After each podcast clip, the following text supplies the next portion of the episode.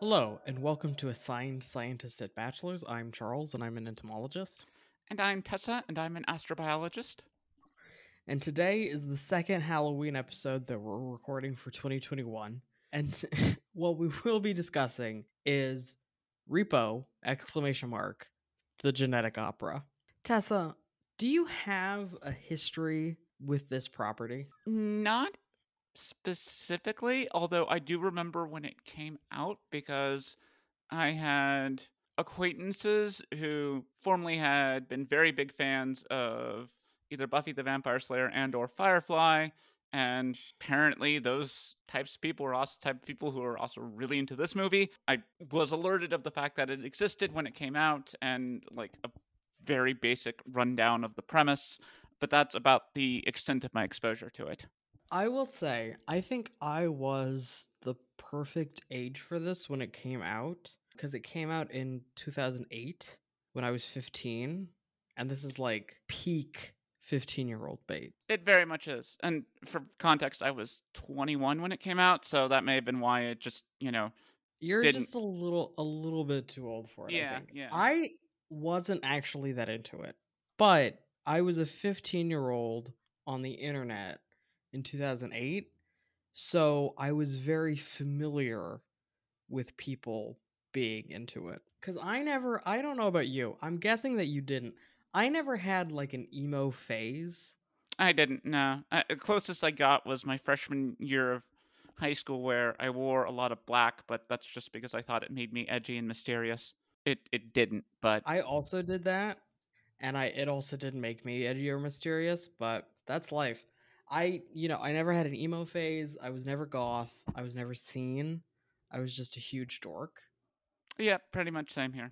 Since the moment I was born, they came out and the doctor was like, I'm sorry, but it's a dork.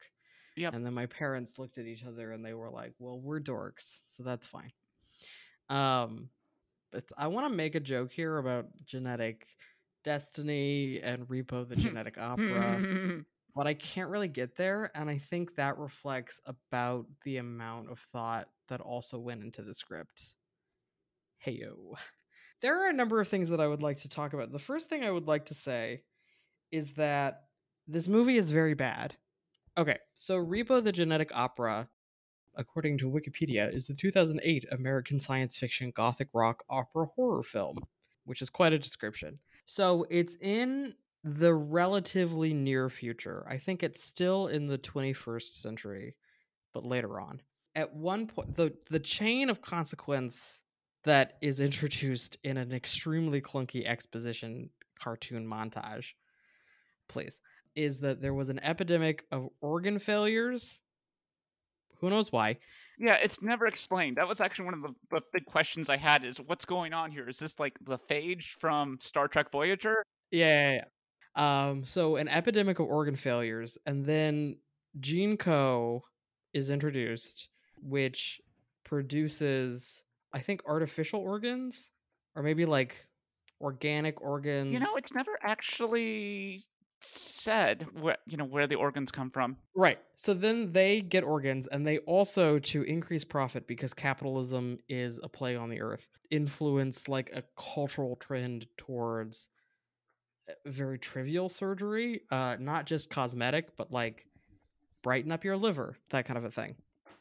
And then they pass a bill that allows for organ repossession, which amounts to not surgery in a clinical setting, but repo men hunting people down in the most dramatic way possible and slicing their abdomens open and just pulling them right out there without, again, no sterilization. No sterilization, no ligation either. You know, as someone who is married to a former veterinarian and has heard, stories from the trench of being surgery, they make it look very simple. It's almost like plug and play, which is not really how organs work. And you can just hear her laughing in the background. Yeah. Okay, so our protagonist, Shiloh, has a blood disorder, maybe, and so she's kept inside all the time. At the same time, the guy who runs Gene Co has three horrible children and a terminal illness that is apparently killing him by the end of the day. Also, there is an opera scheduled for the end of the day where a performer called Blind Mag, ironically, in the same way that large guys are sometimes called tiny, because she has very special eyes. And also she's an opera singer. And so she's going to sing. She's giving up her eyes. They're going to get repossessed. So she will also be dead by the end of the day. Twist, Shiloh's dad, who says that he's a doctor, is actually one of the Repo men. And there's this whole convoluted web of loyalties and ownership where basically Blind Mag has to work for Gene Co. and Shiloh's dad also has to work for Gene Co. And the guy who runs Gene Co. is trying to get Shiloh on board because he used to be hot for her mom. And also there's a character called the Grave Robber who truly could be cut out of the film and it wouldn't make any difference. He's basically the Greek chorus. Not even a really necessary Greek chorus at that. Completely unnecessary. Except for 16-year-olds to be really horny about. I can see that, actually. Yeah. I actually, while I was watching this, I was thinking of a trend on TikTok right now, because I am on TikTok to understand the kids. And there's a trend, it's an audio where there's like, you expect me to like this bland twink when there's a perfectly good DILF available, and people will put this over audio. I saw one with Dune where it's Paul and then alternate both Duncan and whoever Oscar Isaac plays, so Jason Momoa and Oscar Isaac. And I also saw it with Legolas and Thranduil, which is like, they're about the same age. Like, no offense to Thranduil, he is literally a DILF, but he's not like meaningfully a DILF. There's no gray in that hair. Right. Anyway, I kept thinking about this while watching this, but swap out Grave Robber for Bland Twink and Anthony Stewart Head, obviously, for DILF, right? I mean, I know that you're a lesbian, but no, I can totally see that. I can totally understand that. Okay, good. I just need that validation from everyone all the time. Okay, so the three things that I liked in the first song that Shiloh's dad has by himself when he's cutting up that guy to repossess his intestines, apparently, he sticks his gloved hand up inside the guy's torso and moves his mouth like a puppet. Job. But somebody's got to do it. Got to do it like a mop. I enjoyed that. That felt very camp to me. That felt like a real, like a transcendent moment of camp in an otherwise just like unremarkably bad movie. The second one at the opera, there was an old lady DJ just there. And I enjoyed that. And then thirdly, I enjoyed Amber's dress as a throwback to like 18th century French court fashion. Wonderful. You give me a wide pannier, I'm having a great time. Unfortunately, then her face immediately fell off, and I was like, I'm not so into this part. But the dress was pretty amazing. The dress was pretty good. So I think those are the three things that I enjoyed. The rest of it I had less appreciation for. So I'm actually very interested just to go through your list of questions. Okay. So first off, why are we having this epidemic of organ failures that leads to the rise of this system? And I never really addressed that. I will also say I spent a good portion of this film trying to figure out what aesthetic they were going for. I mean, I guess it's goth, but like it's at the same time it's like, is this steampunk? Is this biopunk? Is this camp? Is this post-apocalyptic? What's going on here? I think that the real answer is there was not a lot of cohesive vision in the production of this movie. Here's another thing. All of these characters had like 7 costume changes. This takes place during one day. Like every time we see Amber, she's wearing a different outfit, which I guess you could argue fits with that character, but like multiple times Luigi just changes his shirt randomly. He doesn't get any. One time he gets a brain on it, so fair enough. But then another time he doesn't get anything on it. He just changes his shirt. And I think it's so that we can know that he has also had, like, because Amber is said to be Addicted to the knife. Addicted to the knife. Amber Sweet is addicted to the knife. Addicted to the knife. Addicted to the knife. And then Pavi obviously has a weird face situation going on, and so you could think, well, Luigi hasn't had anything weird done, but then he has all of the crisscrossing scars across his torso. Right. And I'm pretty sure that is to show off his scars. Yeah, we only need to see that one time, and I kind of wonder if maybe they just forgot. Okay, so we don't know where the organ epidemic came from. Yeah, but I think we've established. I don't think they know where the organ epidemic came from. That's a fair interpretation. But yeah, other than that, the other notes I had was, aside from the thing about not ligating organs for some reason. Well, here's maybe an opportunity for genuine education, since ostensibly this is a science podcast. What's happening with ligation? Okay, so ligation is, and my wife has my full permission to interrupt me if I screw this up, but I think I understand it, is basically organs need blood supply in order to function. As a result, they have a lot of blood vessels that tie into them, both small ones and also like large arteries and veins. And in order to remove an organ, you know, say if you're spaying a cat or whatever, you need to tie off those vessels and those, circulatory connections. And now, admittedly, this is partially so the animal or patient or whoever doesn't bleed out. And if you're a repo man and you're going to be killing the person anyways, clearly you don't care if they die or not. But even then, that's still a lot of connective tissue that's, hooked up to that organ. You just can't yank it out, at least not without seriously damaging it, which would defeat the whole purpose. I will say, I was thinking about this, and I was thinking you could make a counter-argument that this is purposefully... Thank you, love. Bunch of married people having positive relationships with each other. Unbelievable. But yeah, so that was like... here, there's your scientific content for our science outreach podcast for today.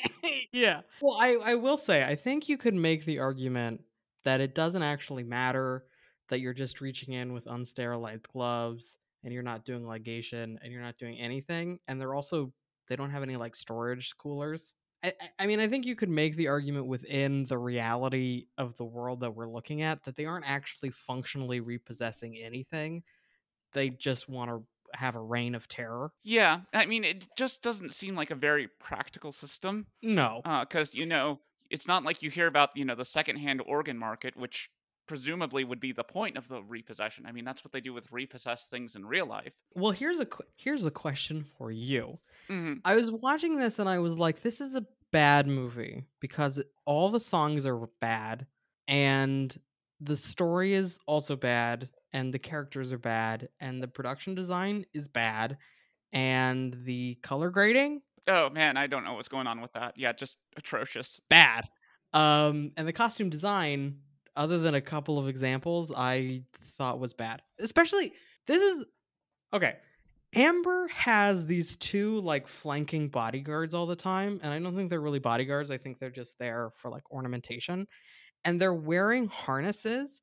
But their harnesses are like the AliExpress, $5 polyester strap harness. You can't spend $50 on a good quality harness. Are you kidding me? Because the only groups that I can think this movie was actually made for are emo and scene 15-year-old girls and much love and gay people with low standards. Right? Yeah, because it's camp, but it's not very good at being camp. No. Even with having Paris Hilton, who actually does a shockingly good job. I would say this is the second best performance of her career, and the first best is that music video that she did with Kim Petras. I just can't, you can't throw a bone to the homosexuals in the audience and just buy a nice harness for two dudes. Exactly. Especially since your audience is going to be the few people who are going to actually recognize what a good harness looks like. Right? The overlap between... people into BDSM and people into this movie, it probably exists. Absolutely no doubt about that, yeah.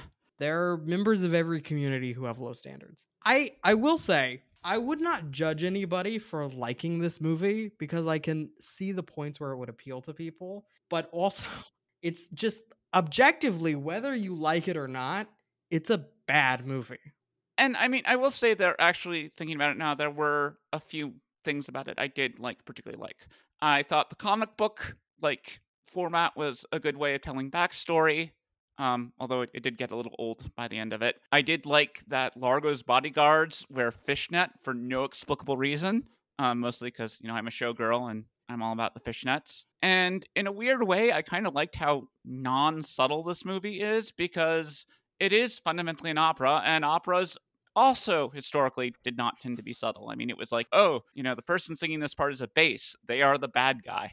So this is the question that I was leading to, which is that everything about this movie, enjoyable or not, is not good. But is there a version of this that could be good? Like, could you take the building blocks of the script and make something that is genuinely of quality? I think there are elements there, because, I mean, there's something to be said about the relentless march of capitalism and how, yeah, you know, if somehow body modification and organ transplant became normalized, I could totally see them selling that to people. But, like, that's already been done much, much better by any number of other works. The drama between, you know, the Repo Man, his daughter, and the head of the evil company has some potential, as well as the rivalry between the siblings, you know, the children of the evil corporation dude. But it was so packed into such a short amount of time and so borderline incoherent, it never really got to where it could have been. I will admit, Zydrate Anatomy was actually a pretty snappy song, in my opinion. I would argue that's maybe the only good... Yeah. The rest, though, I just kind of tuned out, honestly. Yeah, I think, well, here's what's interesting to me. And this is, I messaged you earlier and I said, are you familiar with Urinetown? And you said, yeah, a little. And I said, great, we're going to talk about that for an hour. Because here's my thing. There are not a lot of science fiction musicals. There are very, very few. Most musical theater takes place in a more or less real world. And when they don't, it tends more often to go into fantasy and fairy tale. So, for instance, Wicked is very popular, obviously, Into the Woods. I'm going to embarrass myself, but not being able to remember. Like, even Damn Yankees is like... Oh, yeah, that has a definite supernatural element to it. Yeah, whereas there's not really science fictional stuff. And one of the closest in recent times, I think, is probably Young Frankenstein, the stage adaptation of the Mel Brooks movie, which is not a very good musical, frankly. Even that is like, it's more pulp horror because it's not drawing on the book Frankenstein. It's drawing on countless movie interpretations, especially the like classic black and white one. This has been curious to me for a while of why we don't have more science fiction. Oh, I was wrong. The most recent like mainstream science fiction musical was the adaptation of Be More Chill. Yeah. Where Be More Chill is about like going back to the well of brain implant stuff. It's from Japan.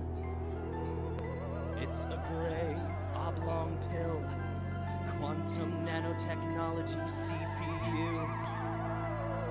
The quantum computer in the pill will travel through your blood until it implants in your brain and it tells you what to do. So, it's like drugs? It's better than drugs, Jeremy. It's from Japan! It's a gray oblong pill. Absolutely not. Get out of here. And I also don't think Be More Chill is very good, but there is one song that I enjoy, and it's Michael's in the Bathroom, and you can watch George Salazar perform it. They like have one of those weird music videos where they have footage from the show, and then they sync that up with audio from the cast recording, and they also, it's one of those like in-studio recording. So I'll put it in the show notes. It's a good performance.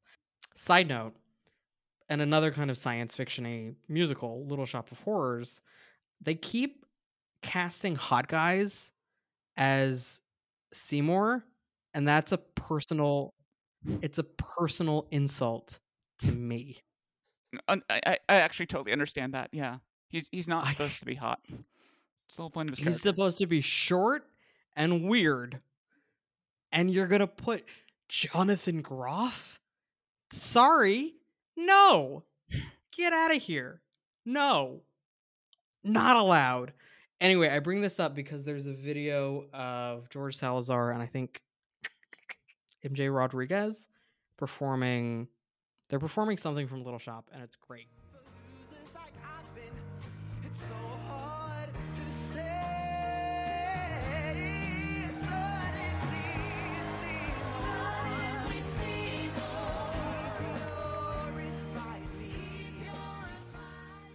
Seymour should be a short king. He should be kind of a weird guy. Absolutely not Jonathan Groff. Are you kidding me? Insulting. So I was thinking about Urinetown because Urinetown is a better musical, but I think comes back to comparably faulty world building because I've always loved Urinetown. Urinetown is great because the premise of Urinetown is I think Urinetown fundamentally works for the most part because its world is very small and contained. It's just this one weird town, and we don't know what's going on outside of the town, and we don't see anything outside of the town, and Urinetown is not real. Spoiler alert, they just kill you.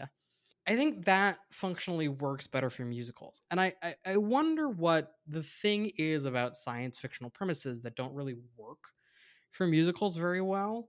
And I still don't have an answer to that. And I don't really even have any theorizing, except that in this case, it also did not work, unfortunately. But it also gets to, okay, so you said that you actually liked the cartoon kind of format for relaying information. And I was actually really annoyed with it because this is a musical. The thing about musicals is that you get to skip a lot of dialogue because you can cram a lot of stuff into a singular song. Oh, yeah, that's a good point. So they chose to spend like 5 minutes going through these panels that are not well drawn. I think they just did the thing that WikiHow articles do, where you like trace over an image of somebody so it doesn't actually look very good. And surprise for anybody who didn't know the WikiHow articles do that. And so they just did that for like 5 minutes when like you could have had a song introducing the world, explaining the setting, giving us these pieces of information. And I think that's also one of the reasons why pretty much everything it does drags on for a little too long. They like had the Grave Robber appear multiple times, giving us the exact same information that we already got from the beginning. It's like, I know this already. Your world building is not so complex that I didn't pick up on this the first 2 times you told me. Let's move it along. The Grave Robber really, it's stunning to me how unnecessary of a character he was. I mean, I guess that he tells us about Zydrate, but Zydrate doesn't actually matter. No, it doesn't. It's just another thing that's happening. Of the story. It's just so that we can like see how terrible the world is. Because here's another thing that's interesting is that the ending is kind of a nothing ending. Just like several people die and then it's like, bye. And nothing fundamentally changes about the world, except that now Shiloh knows that, spoiler alert, it was actually her dad who was giving her an illness. It was a real whimper of an ending. It was, and I was thinking, like, this is a terrible ending, but also I don't know what else they could have done, because even apart from Gene Co being the worst, the entire world is bad. Like, there's kind of nothing. There's like no hope of a brighter tomorrow. It's just kind of, it's terrible. Right. Which also gets back to my major, this is my big thing about Urinetown. So the premise of Urinetown is that it's sometime in an ambiguous future. Maybe. We don't know. I think one of the strengths of Urinetown is that most of it is very vague about specific details. And the moment that I hate most in Urinetown is like the executives of like the water company are going on a trip to Rio or something. And it's like, you can't expand the world like that because this is a house of cards that will fall down at any second. Right. So I don't like that. But ignoring that, I think it works pretty well because it's kind of a fairy tale-ish feel of like, we don't know when this is happening. We don't know where this is happening. We don't really know why this is happening. It's just happening and you're going to accept it. And so the whole plot of Urinetown is that it's the future, and there's such an extreme water shortage that you have to pay to use the bathroom ever. Like every time you're going to use a toilet, you have to pay an entrance fee to be able to do it. And obviously there are people who are quite rich who just have like private bathrooms in their home and it's fine. And then there are people who are extremely poor who can only go and use the bathroom once a day with like the pennies that they've saved up, you know. And then there's like a freedom movement where Bobby, the main character, is like, I'm not going to pay to pee. I'm going to pee anywhere I like. And then he leads a revolution. And then eventually he gets caught by the cops. And he's like, take me to Urinetown. And they're like, there is no Urinetown. We're going to push you off a building. And then they push him off a building. And then he falls to the ground. And he has one final song before he dies. No, he doesn't have the song. He dies. And then little Sally she like sings the song, and then he's also singing the song, and it was originated by Hunter Foster, who is the brother of Sutton Foster, who is de facto the queen of musical comedy.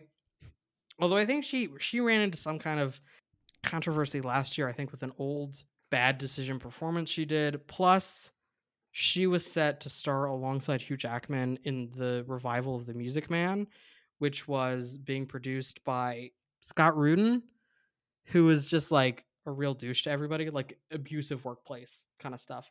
It was a whole situation. I've actually trapped you in what I actually want to be doing, which is just a podcast about musicals. My plan.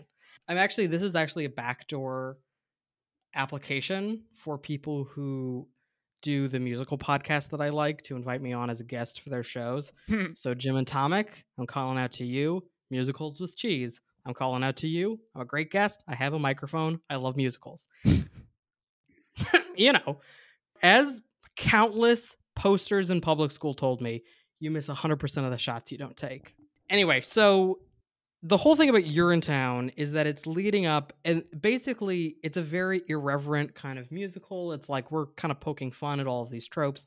And then at the very end, they pull the rug out from under you. And it turns out the people won the day. And then it was a disaster because they overused all the water, and then they're in an even worse place than before. And there's some line like, as much of a douche as that guy was, he kept the water running or whatever. And it's like, oh, and then they all end on praise Malthus or something. Or Wikipedia says hail Malthus. That's even worse. Hail Malthus, right? And because of Malthus and his work on population limits, and he was an indirect influence on Darwin and Wallace in coming up with the idea of evolution by means of natural selection. Isn't the evolution of ideas fascinating? Take a class in history of science. And this has driven me absolutely up the wall for over a decade now, because I don't think that the people writing Urinetown actually are like hardcore libertarians who hate the people. But the ending, it feels like one of those endings where like people didn't really think about it. And they just wanted to like do a twist. And then it turned out that the twist didn't actually work with the greater piece they were doing. And they were right. Like, It's totally inconsistent. This has driven me absolutely up the wall about Urinetown forever. And I was thinking about this while watching Repo! ! The Genetic Opera, because I was like, is there an ending that won't feel just as dissatisfying as that ending? And trying to pull ideas out of my brain tank, and I'm coming up empty. Basically, I just wanted to talk about Urinetown. Because I love Urinetown. As I said, we love a woodwind moment, right? But it gets into this thing that I hate about a lot of genre fiction where, and not to bring a certain person up, but this also always drove me up the wall about a very popular children's magic boarding school series where she would toss out these little details about the world that were like nice for a little joke. But the moment you started thinking about it, it was like, this doesn't fit the structure of the world that you've built. For all the world building she did, a lot of it doesn't actually cohesively make sense. It doesn't make any sense. Here's my big question is, this story is about organs. It's not about genes. Yeah, why did I keep mentioning that? I mean, I guess part of it is, Shiloh's afraid she's going to be like her father, and also she blames her, as it turns out, non-existent blood disease on her mother, that it was inherited, but, like, that's about it. There are a couple of, like, weak attempts at theme in bringing up, like, genetic destiny, but they're so isolated and toothless that it feels like nothing. Because they say Repo! The Genetic Opera. They're like, welcome to the genetic opera. None of this is about genetics. Yeah, in fact, they actually talk about genetic opera being the big event. You know, that's the climax of the story. And they never explain what that is or how it's different from a normal opera. It certainly doesn't have any genetics involved. And I like not to dig too deep into this, but Gene Co is a ridiculous name because they're not doing gene therapy or anything. That would have been a more interesting story of not organ repossession, but like resetting your DNA. Somebody do that story. Tessa, you're a writer. You write that story. I will file that at the back of my head for sure. Any other story ideas. Okay, so I think to kind of end it, we could maybe go through and try to figure out if there are any compelling scientific ideas that they've taken inspiration from. And no? I mean, organ transplants, that's pretty well established at this point, but they aren't really doing anything particularly creative with them. I do like the idea of like custom design organs, you know, or synthetic organs, but they never really explain if that's what's actually going on or not. I will say, because an organ is a bunch of specialized tissue. Yeah. Right? Like at the basic level, that's what an organ is. Do you know of like science fictional stories that explore like a post-organ reality? Oh, that's a good question. Could you replace organs with something? I know in Lindsay Ellis's Axiom's End, there's an alien species that refers to themselves as being post-natural, where they still have biological tissue, but most of their organs have been replaced by essentially machines. But see, even in that scenario, it's like not an organic organ, but it's still organ-ish.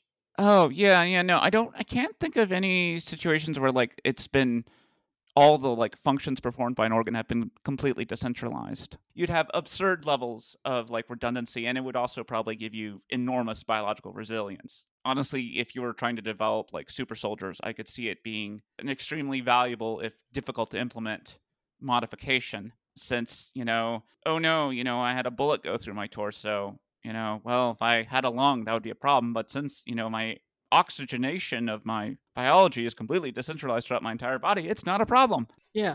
I mean, I guess we do have examples of non-organ organisms with like bacteria, right, and other prokaryotic organisms. Here's another idea.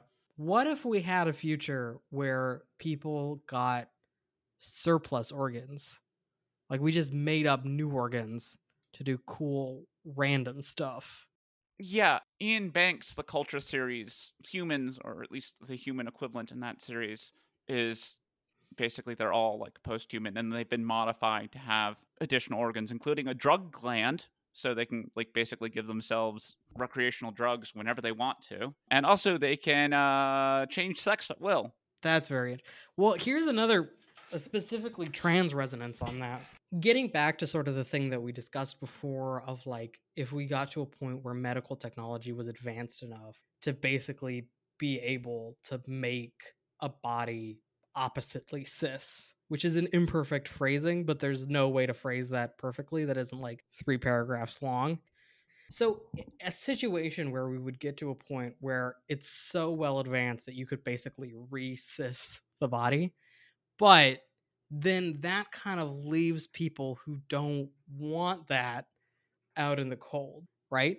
What if we had a situation where you could effectively be like, we're going to switch all the chromosomes and it's immediately going to just, you know, imagine the mechanisms that might happen, but some like switch flipped inside the body and then you could essentially re-sex it. Then what? Kind of that's like both a utopia insofar as people who want that can get it, and a dystopia insofar as there are many people who don't want that, who maybe want these couple of things and then it's not other thing. Yeah, exactly. Because I think one kind of advance in medical transition technology that I feel like we're all kind of waiting for is for it to be more of a kind of boutique experience, to put it in kind of a transphobe's nightmare kind of a way. Right. because a lot of non-binary people will hesitate about going on hormones or not, because it's not a pick and choose kind of right.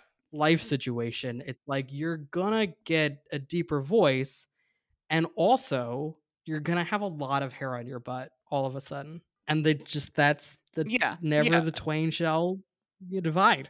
I think for a lot of people, that would be the dream of being able to, like, well, as you say, pick and choose, you know, what phenotypical modifications am I going to have? Because right now it's, you either get everything or you get nothing. And I wonder, getting fully into real life speculation instead of just science fictional speculation, is there a way that is non-intrusive that you could specialize the effects in certain areas? Do you know what I mean? Because I mean, like, theoretically, let's say that you want a deeper voice and you want more arm hair, but you don't want chest hair. Couldn't be me, but maybe, right? Theoretically, you could, like, get plugs in your arm, right? Like, if you can put hair plugs in your scalp, you could put them into your arm, I assume. But then the problem is, who wants to do that? Not me. But is there a way? Because the explanation that's always given, right, is that you just, the hormones enter your blood, and then they kind of go everywhere blood goes, i.e. everywhere. But is there literally a way of, like, directing their influence only to, like, theoretically, could you make it only part of the body and not the other part of the body? Yeah, I'm not sure. I don't know if we, I mean, I feel like that's something you could accomplish somehow with epigenetics, but... Yeah. Do you think maybe there isn't more science fiction about very speculative gene therapy because science fiction authors are like, I don't want to. I think it's that. Also, there's just a lot of research involved. Yeah. Like, in order to do that properly, you'd have to do a lot of research. And all these paywalls. Yeah, that too. I would never tell somebody to avoid paywalls by going to the very illegal Sci-Hub. I wouldn't do that. I would never recommend that. I want you to pay journals to access one article for 48 hours. I want you to give them $50 for 2 days of access to one article 1,000,000 times. Well, that's the real nightmare for Halloween, is the academic publishing industry. Very spooky, very scary. And unfortunately, that's real life. Okay. Well, if after all of this you want to find me on Twitter, I am at CockroachArls. And I am on Twitter at SpacerMace, SPACERMASE, and at TessaFisher.com. You can find the show on Twitter at ASABpod, or at our website where we post show notes and transcripts for every episode, ASABpodcast.com. And if you like the show, please tell other people you think might like it, because it's apparently the number one way that podcasts grow. And until next time, keep on sciencing.